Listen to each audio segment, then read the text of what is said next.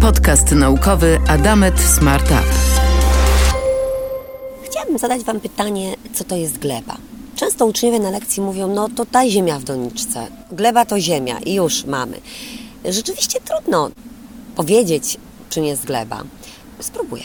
Jest to mieszanina pokruszonej skały, obumarłej materii organicznej, wody i powietrza. Ta materia obumarła nie byłaby przydatna, gdyby nie została przetworzona przez y, organizmy żywe, które są w glebie, które właśnie ją przetwarzają na próchnicę. Gleba jest zasadniczym elementem ekosystemów lądowych, decydującym o utrzymaniu życia na Ziemi. Dlatego jest bardzo ważna. Dzisiejszym tematem będzie Ziemia. Symboliczna jak planeta lub bardzo dosłowna jak gleba pełna dżdżownic. Start.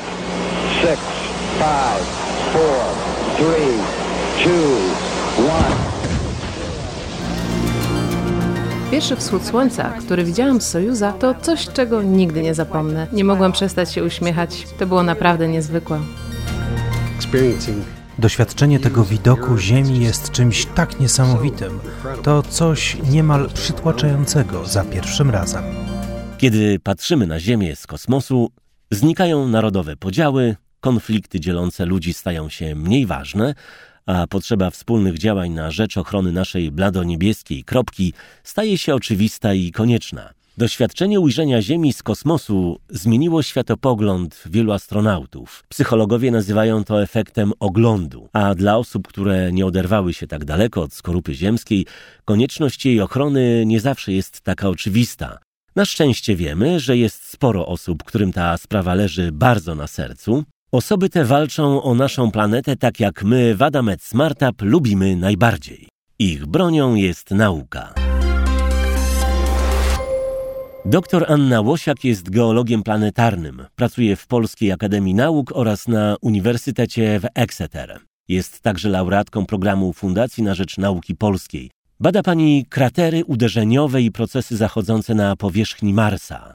Proszę powiedzieć, czy my możemy czegoś się o Ziemi dowiedzieć, patrząc w kosmos? Jeżeli chodzi o geologię impaktową, czyli powstawanie kraterów uderzeniowych, to jest to najważniejszy proces geologiczny w naszym układzie słonecznym i najprawdopodobniej we wszystkich innych układach słonecznych, jakie mamy we wszechświecie.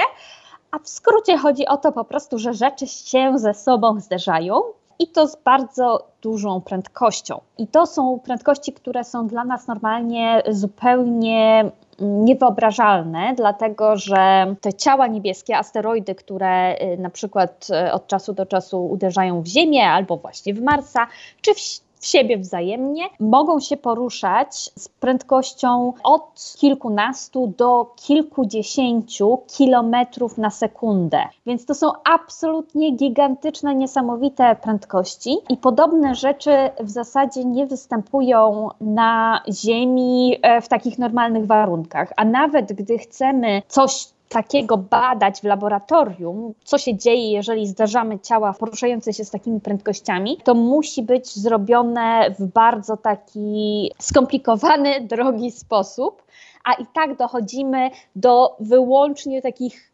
niewielkich poziomów tych, e, tych hiper prędkości. To znaczy, wydaje mi się, że najszybszy pocisk, jaki udało nam się wystrzelić, to było około 7 km na sekundę. Średnio to, co się zderza z Ziemią, ma prędkość 20 km na sekundę. Czasem zdarza się tak, że te dwa ciała, które się zderzają, mają porównywalną wielkość. To już może całkowicie zmienić to, w jaki sposób wygląda układ słoneczny. Na przykład coś podobnego zdarzyło się na naszej własnej planecie. I właśnie dzięki takiemu zdarzeniu mamy dzisiaj Księżyc. Bez takiego zdarzenia, które nastąpiło no, bardzo, bardzo, bardzo dawno temu, chwilę po tym, jak powstał e, układ e, słoneczny, gdy zdarzyło się ciało troszkę mniejsze od dzisiejszej Ziemi i z ciałem wielkości mniej więcej Marsa oba te ciała niebieskie praktycznie przetopiły się w całości. W wyniku tego zderzenia część masy tak się wyplumknęła na orbitę i w ten sposób powstał nasz Księżyc. Bez tego zderzenia nie byłoby nas tutaj, dlatego że Księżyc to jest coś, co stabilizuje orbitę Ziemi. Przez stabilizację orbity stabilizuje klimat na Ziemi. Gdyby nie Księżyc, wahania klimatu byłyby równie ekstremalne, co wahania klimatu na Marsie, więc jej dla zderzeń. Dzięki temu możemy lepiej zrozumieć, co jest potrzebne dla naszego własnego funkcjonowania. A także kratery uderzeniowe mają całe mnóstwo super takich e, praktycznych zastosowań, więc to nie jest tylko e, zrozumienie e, tutaj powstawania naszej planety, co jakby jest istotne, żeby wiedzieć, po to, żeby na przykład lepiej wydobywać różne złoża, które są związane bardzo, bardzo często z kraterami uderzeniowymi właśnie. Na przykład przykład większość niklu, jaki wydobywaliśmy w przeciągu ostatnich 100 lat mniej więcej na świecie, pochodzi właśnie z takiego gigantycznego e, krateru uderzeniowego w Kanadzie. Większość kraterów uderzeniowych, jakie są w Stanach Zjednoczonych, jest związana z dużymi pokładami ropy i gazu. Czy można powiedzieć, że Mars jest naszym planem B? Czy raczej dla Ziemi i Ziemian planu B na razie nie ma? Absolutnie nie. A nigdy nie będziemy w stanie terraformować Marsa tak, żeby był on takim miejscem dla życia dla nas, jakim jest Ziemia. Ziemia to jest ta planeta, o którą musimy dbać, dlatego że nie ma drugiej takiej. W związku z czym nie. Natomiast absolutnie jest możliwe, ja myślę, że jest nieuniknione wręcz, o ile się w międzyczasie tutaj nie wybijemy w jakiś e, malowniczy sposób, czego mam nadzieję unikniemy, że ludzkość zasiedli Marsa, że będziemy mieli stałe bazy na Księżycu i na innych ciałach niebieskich. Natomiast to nigdy nie będzie tak e, jak na Ziemi. Ziemia jest najfajniejszym miejscem do życia dla, dla nas, jakie może być. Nie zepsujmy tego. Pani prace są fascynujące. Myślę, że wiele młodych osób chciałoby zajmować się badaniami innych planet. Jakie porady miałaby Pani dla przyszłych naukowczyń i naukowców, którzy chcieliby pójść tą drogą? Z jednej strony chciałam powiedzieć, że nigdy nie jest za późno, żeby zacząć. Są absolutnie niesamowici ludzie, którzy zaczęli wcale nie tak wcześnie i doszli do absolutnie cudownych, e, ważnych e, rezultatów. Na przykład Caroline Shoemaker, która była żoną jednego z największych geologów planetarnych, którzy zajmowali się kraterami uderzeniowymi właśnie. Po odchowaniu trójki dzieci, po powstrzymywaniu dużej liczby kolegów swojego męża przed ukatrupieniem tegoż męża, ponieważ miał dosyć malowniczy charakter. Wspaniały naukowiec, średnio miły człowiek, podobnież do przebywania, więc prawda, zajmowała się nie tylko dziećmi, ale też mężem. I po tym, jak, jak miała trochę więcej czasu, zajęła się sama nauką, dokładniej astronomią i odkryła bardzo dużą liczbę nowych komet, y, asteroid, w tym także asteroidę, która rozpoczęła takie publiczne zainteresowanie się właśnie tematem kraterów uderzeniowych, które na początku lat 90.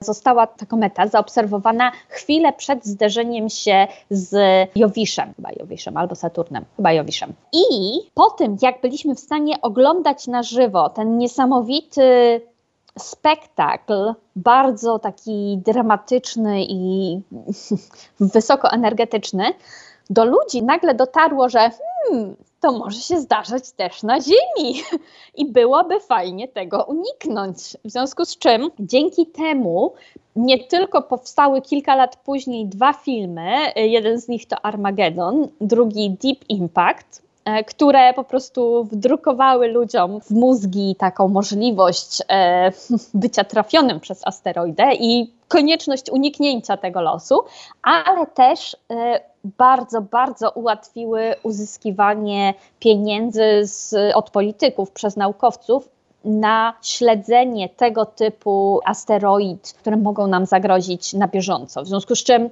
super nauką można się zająć w każdym wieku.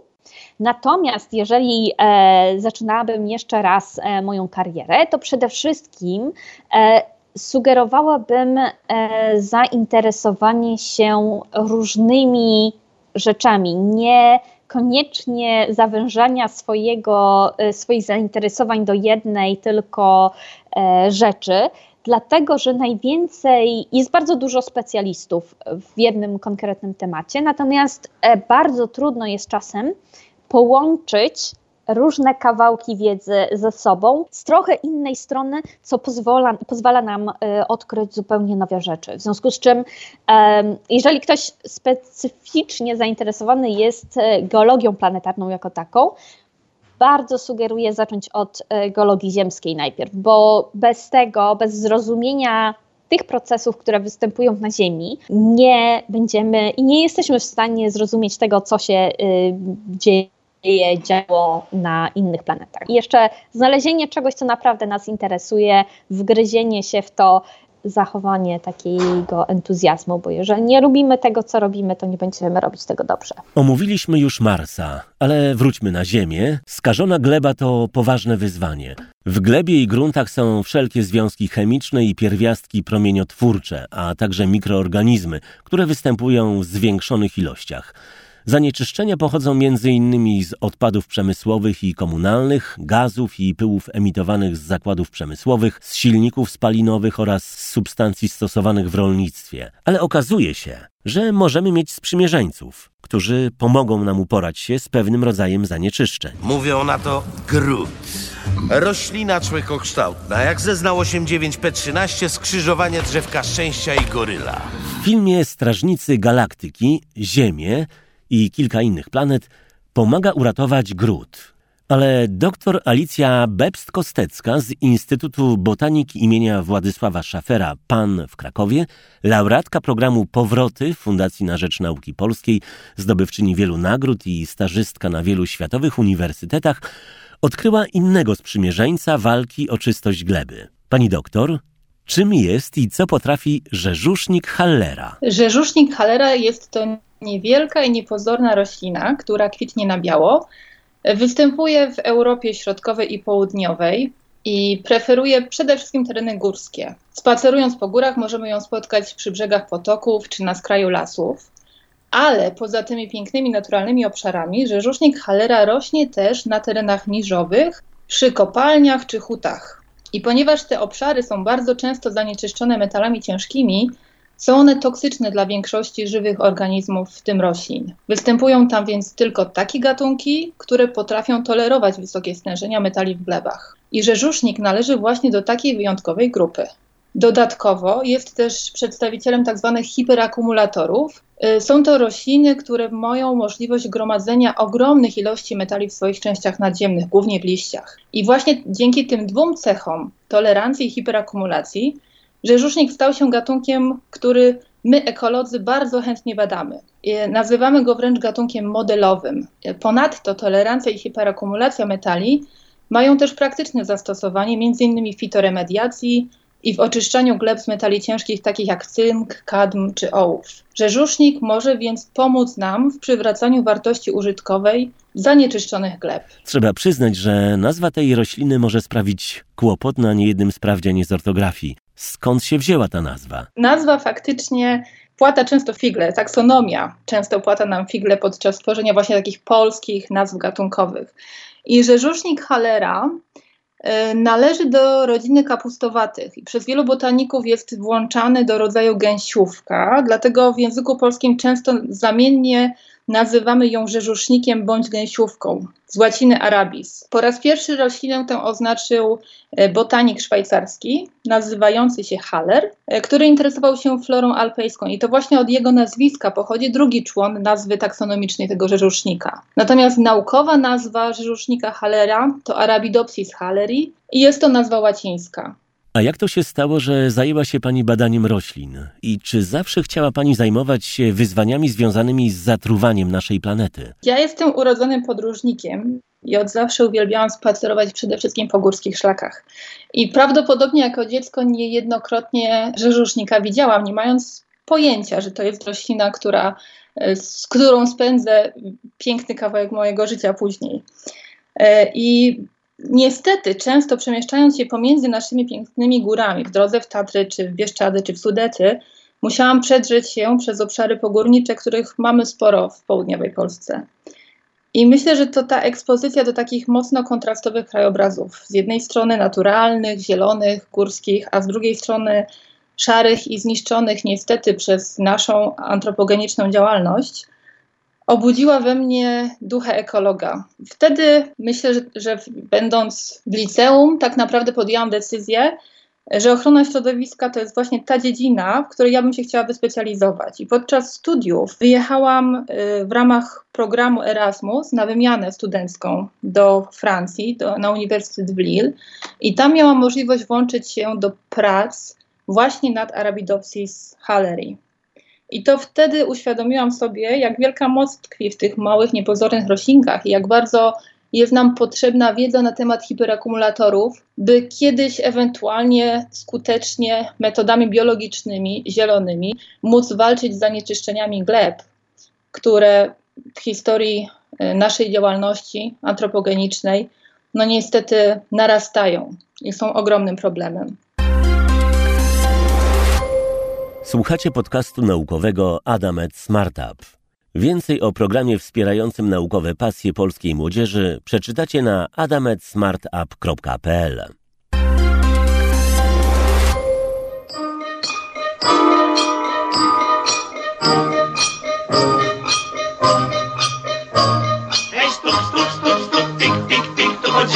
Dzień po dniu. Wciąż puk, tak, raz tik, bogaty. Tylko tik, tik, tik i diamentów cały lik. To mi raj, to mi raj, to mi raj, to mi raj, to nasz diamentowy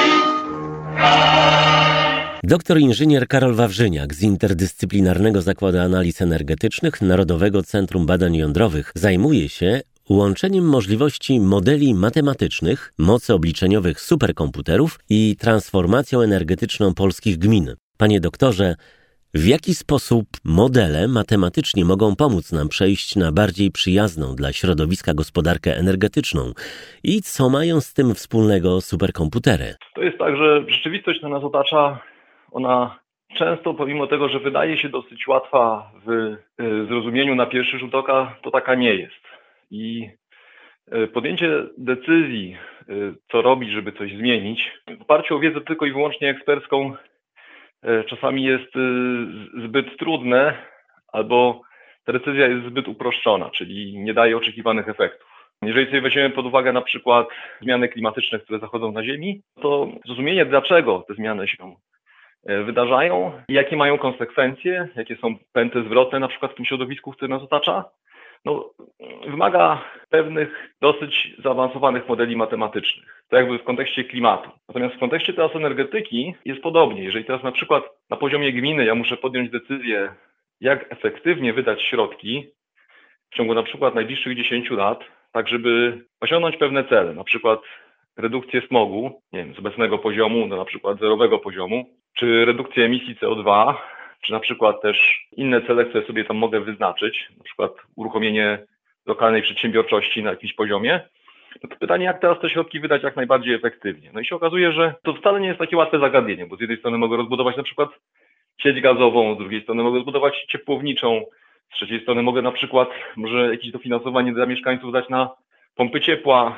E, możliwe, że muszę modernizować ciepłownię, którą mam, która może być przestarzała.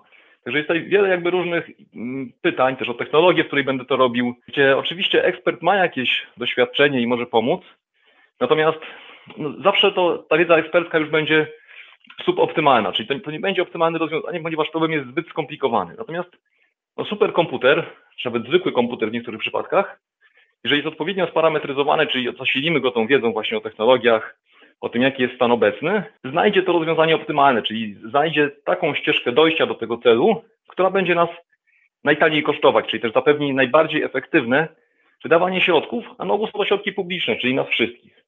To jakby to jest w kontekście, powiedzmy, takich obrazek samorządów, tych społeczności lokalnych, ale podobnie też jest na poziomie krajowym, czy też na poziomie europejskim. Jeżeli teraz wprowadzamy jakieś regulacje, albo na przykład inwestujemy w jakieś technologie na poziomie europejskim, też nie wiem, na przykład fotowoltaika albo wiatr na morzu, no to pytanie jest, jakie to będzie miało konsekwencje dla rynku, tak samo nie wiem, energetyka jądrowa w Polsce, jakie to będzie miało konsekwencje dla mieszkańców, jakie to będzie miało konsekwencje ekonomiczne, ale też z punktu widzenia bezpieczeństwa, jakie to będą konsekwencje.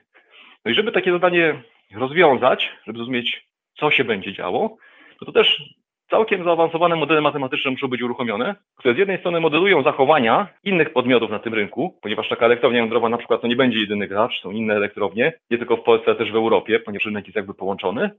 No i zrozumienie teraz, jak się zachowają inne podmioty, kiedy ja podejmę jakąś decyzję oraz jaki będzie poziom bezpieczeństwa, czyli w jaki sposób będzie się fizyka, która jest poniżej, e, że tak powiem, kształtować, jakie będą rozpływy na przykład mocy na liniach, też wymaga znowu superkomputerów i to, to superkomputerów dużej mocy. Dlatego właśnie tutaj mocno się wspieramy takimi klastrami obliczeniowymi, które tego typu problemy nam pomagają rozwiązać. Klaster obliczeniowy to jest zestaw komputerów, które na stoją w jednym miejscu, czyli są w takiej serwerowni. Niekoniecznie już czas one muszą być w jednym miejscu, ponieważ mogą być równie dobrze w chmurze gdzieś.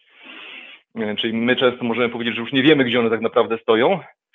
Natomiast jest to jakaś moc większa niż jeden komputer, pięta w pewien sposób, czyli te komputery są widoczne jako grupa i ja definiując problem matematyczny, definiując tak naprawdę, licząc oprogramowanie, mogę skorzystać jakby z tego zasobu jako całości, nie z pojedynczej maszyny, tylko właśnie powiedzmy, nie wiem, z tych tysięcy komputerów, które gdzieś tam stoją albo w jednym miejscu, albo, albo właśnie w tej chmurze są w różnych miejscach, ale z mojego punktu widzenia ja mogę je traktować tak, jakby one były po prostu jednym takim wielkim superkomputerem podzielonym na powiedzmy te tysiące małych elemencików. I to tak muszę napisać to oprogramowanie, żeby właśnie ono było w stanie wykorzystać te, te tysiące małych elemencików. Jest pan naukowcem, przedsiębiorcą i prowadzi pan jako menadżer zespół niezwykłych osób. Jakie umiejętności powinni i powinny rozwijać przyszli naukowcy i naukowczynie, którzy chcieliby iść Pana drogą? Na chwilę obecną zespół ma około 30 osób i są to ludzie, którzy mają bardzo różne kompetencje. Są to ludzie, którzy są, e, część z nich jest na przykład fizykami, Część z nich jest y, ludźmi właśnie od IT, od, od komputerów, od tych superkomputerów. Część jest ekonomistami, część jest matematykami, część jest na przykład y, elektroenergetykami, czyli takimi tej, też to takie twarde inżynierskie umiejętności mają. Natomiast wydaje mi się, że to, to, e, to co łączy tych ludzi, których my szukamy jako, jako zespół też, których szukamy właśnie do zespołu, to jest po pierwsze dociekliwość, czyli zadawanie takiego pytania jakby dlaczego, tak? Dlaczego coś się dzieje? Dlaczego tutaj mm, zachodzi ten efekt? Nie, nie, nie poprzestawanie na prostych odpowiedziach, ponieważ na ogół te proste odpowiedzi nie są prawdziwe. Więc to jest jedna cecha, która na pewno jest, jest bardzo ważna, a, a druga, która jest w pewien sposób powiązana często, ale niekoniecznie, to jest, to jest pasja. Ja chcę wiedzieć, tak? Ja chcę zrozumieć, mi na czym mi zależy. Chcę, chcę o to powalczyć trochę i często też zadaję to pytanie, dlaczego odpowiednio głęboko, odpowiednio wiele razy, żebym zrozumiał, jak coś działa, żeby mógł to zmienić. Jeżeli umiemy w sobie tą pasję rozwijać, to potem w którym kierunku, w kierunku, w którym kierunku pójdziemy, czy pójdziemy właśnie w stronę informatyki, czy w stronę właśnie bardziej nauki inżynieryjnej takich twardych, czy w stronę ekonomii, to jest jakby wtórne, nie? Bo ta, ta, ta umiejętność i, y, jest kluczowa i przedefiniowanie nawet swoich umiejętności później takich właśnie już analitycznych w trochę inną stronę nie będzie stanowiło problemu, jeżeli ja w sobie rozbudzę i tą pasję, i tą dociekliwość e, odpowiednio wcześnie. Co poradziłby Pan swoim następcom, młodym ludziom, którzy chcą wykorzystywać naukę do walki o lepszą planetę? Jak się za to zabrać? Pierwszą radą, jeżeli tutaj mogę się na taką radę pokusić, jest, jest w ogóle mówienie o tym, na, na czym mi zależy, tak? Bo wtedy, wtedy z mojego doświadczenia wynika, że zawsze, zawsze znajdę wokół ludzi, którzy będą chcieli mi pomóc. Będą chcieli mi pomóc zrozumieć więcej Będą chcieli mi też podpowiedzieć właśnie, w którą stronę powinienem iść, jeżeli mi na tym zależy. W pierwszym ruchu rozmowa, jeżeli ci na czymś zależy, to w takim wypadku mów o tym, najszerzej jak potrafisz, opowiadaj, znajduj ludzi, którzy interesują się mm, tym samym. Oni prawdopodobnie są na innym etapie zaawansowania, możliwe, że będą w stanie ci coś podpowiedzieć, możliwe, że będą w stanie ci wskazać kierunek studiów na przykład, który jest e, związany też z twoimi umiejętnościami, tak, który pozwoli ci z jednej strony zrealizować tak e, intelektualnie, a z drugiej strony pozwoli też właśnie osiągać te cele, na których ci zależy. Więc to, to, jest jakoś ta, ta, taki istotny element. Z drugiej strony też myślę, że przynajmniej dla mnie też jest istotne to, żeby ci młodzi ludzie starali się słuchać. Nie tylko słuchać jakby tych ludzi, którzy są im bliscy, e, ale też słuchać tych, którzy możliwe, że są przez nich postrzegani jako ci, którzy są po drugiej stronie. Gdyż wtedy można lepiej odpowiedzieć na to pytanie, co ja mogę zrobić, żeby zbudować pewne rozwiązania, które są akceptowane szeroko, tak? Bo jeżeli będę budował rozwiązania tylko dla pewnej wąskiej grupy ludzi, to prawdopodobnie one nie spełnią tego oczekiwania, które ja mam w sobie. E, ja wiem, że to nie jest może takie znowu stricte, stricte łatwa odpowiedź, a jak, jakbyśmy może chcieli uzyskać. E, natomiast mówić o tym, co, na czym mi zależy i słuchać innych, szczególnie tych, którzy nie są, nie, nie myślą tak samo jak ja. Tak? To jest, to jest odpowiedź, którą bym dał takim młodym ludziom, która nie ma nic wspólnego tak naprawdę z tą nauką, którą robię. Natomiast nauka w jakiś sposób pozwala potem, jak już rozumiem tą swoją stronę i drugą stronę i umiem zbudować konsensus, nauka pozwala potem zaadresować strategię, tak w jaki sposób byśmy chcieli budować rozwiązania właśnie, żeby, żeby one były akceptowane społecznie. Bo tak naprawdę, no to czegokolwiek byśmy nie zbudowali pod kątem technicznym, jeżeli to się przekłada na społeczeństwo, no to musi gdzieś być ta, ta akceptowalność społeczna, czyli te umiejętności miękkie tutaj są bardzo e, mocno potrzebne. Dziękuję wszystkim moim dzisiejszym gościom za rozmowy i oczywiście Wam za uwagę. W dzisiejszym programie poruszyliśmy tematykę związaną z milenijnymi celami rozwoju Organizacji Narodów Zjednoczonych. Tematy naszych rozmów dotyczyły celu 13 zatytułowanego Działania w dziedzinie klimatu, celu 15 chronić, przywrócić oraz promować zrównoważone użytkowanie ekosystemów lądowych, zrównoważone gospodarowanie lasami, zwalczać pustynnienie, powstrzymywać i odwracać proces degradacji gleby oraz powstrzymać utratę różnorodności biologicznej. Jeśli podcast Wam się podobał, prosimy polećcie go innym osobom i koniecznie subskrybujcie, aby nie przeoczyć następnych odsłon. Do usłyszenia w następnym odcinku. Podcast naukowy Adamet Smart Up.